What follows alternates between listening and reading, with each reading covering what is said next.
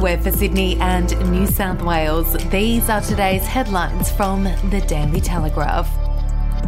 The Prime Minister has put pressure on health officials to solve compassionate border cases after an Australian woman has been unable to farewell her dying father and is being forced to fork out $7,500 for a chartered flight to move from Sydney to Melbourne quarantine.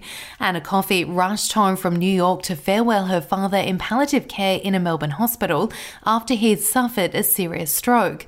The 32 year old has been vaccinated against COVID 19 and has tested negative for the virus three times in the past week, but none of those factors have a bearing on Australia's quarantine process. Scott Morrison has apologised personally to Ms. Coffey and is pushing for consistent solutions for compassionate cases caught up in quarantine restrictions.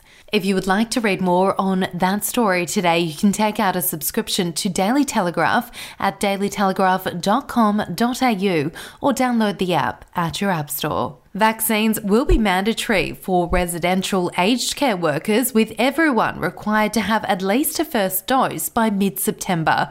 Quarantine workers and their household members must also have the jab, under changes agreed to at an emergency national cabinet on Monday night. As multiple states battle community transmission of the highly infectious Delta strain, state leaders convened and agreed to tighten health measures after several failures. We'll be back after this. News doesn't have to be boring. The Brits have given Prince Harry a new nickname after yet another tell all interview. Oh, God, is it the Ginger Whinger?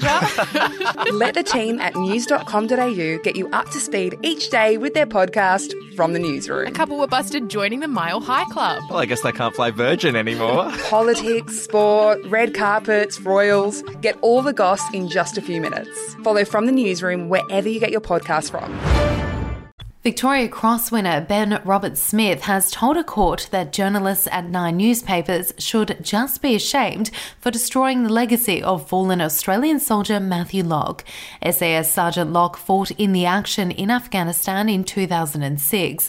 Nine's lawyers have alleged that a spotter was killed by the two soldiers unnecessarily. Mr. Roberts-Smith is suing Nine and three of its journalists for a series of articles alleging he is a war criminal and that he struck a woman he was in a relationship with. And in sport, it was an uncomfortable flight home for Queensland captain Daly Cherry Evans, who was forced to travel home with the New South Wales Blues squad following an embarrassing loss in the second State of Origin clash at Suncorp Stadium. Meanwhile, given the ongoing COVID restrictions, the Blues were forced to contain celebrations to the team hotel. Those are your headlines from the Daily Telegraph. For updates and breaking news throughout the day, take out a subscription at dailytelegraph.com.au.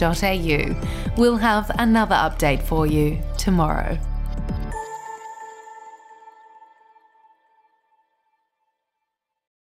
Australian history is full of colourful but forgotten characters, from alleyway gangsters to Cold War spies and eccentric entrepreneurs. There are hundreds of incredible stories of adventurous Aussies that never make it into our history books. Each week, I talk to some of the country's greatest history authors, sleuths, and yarn spinners to uncover the untold stories of some of our most interesting and offbeat ancestors. The show, in black and white, can be found wherever you get your podcasts.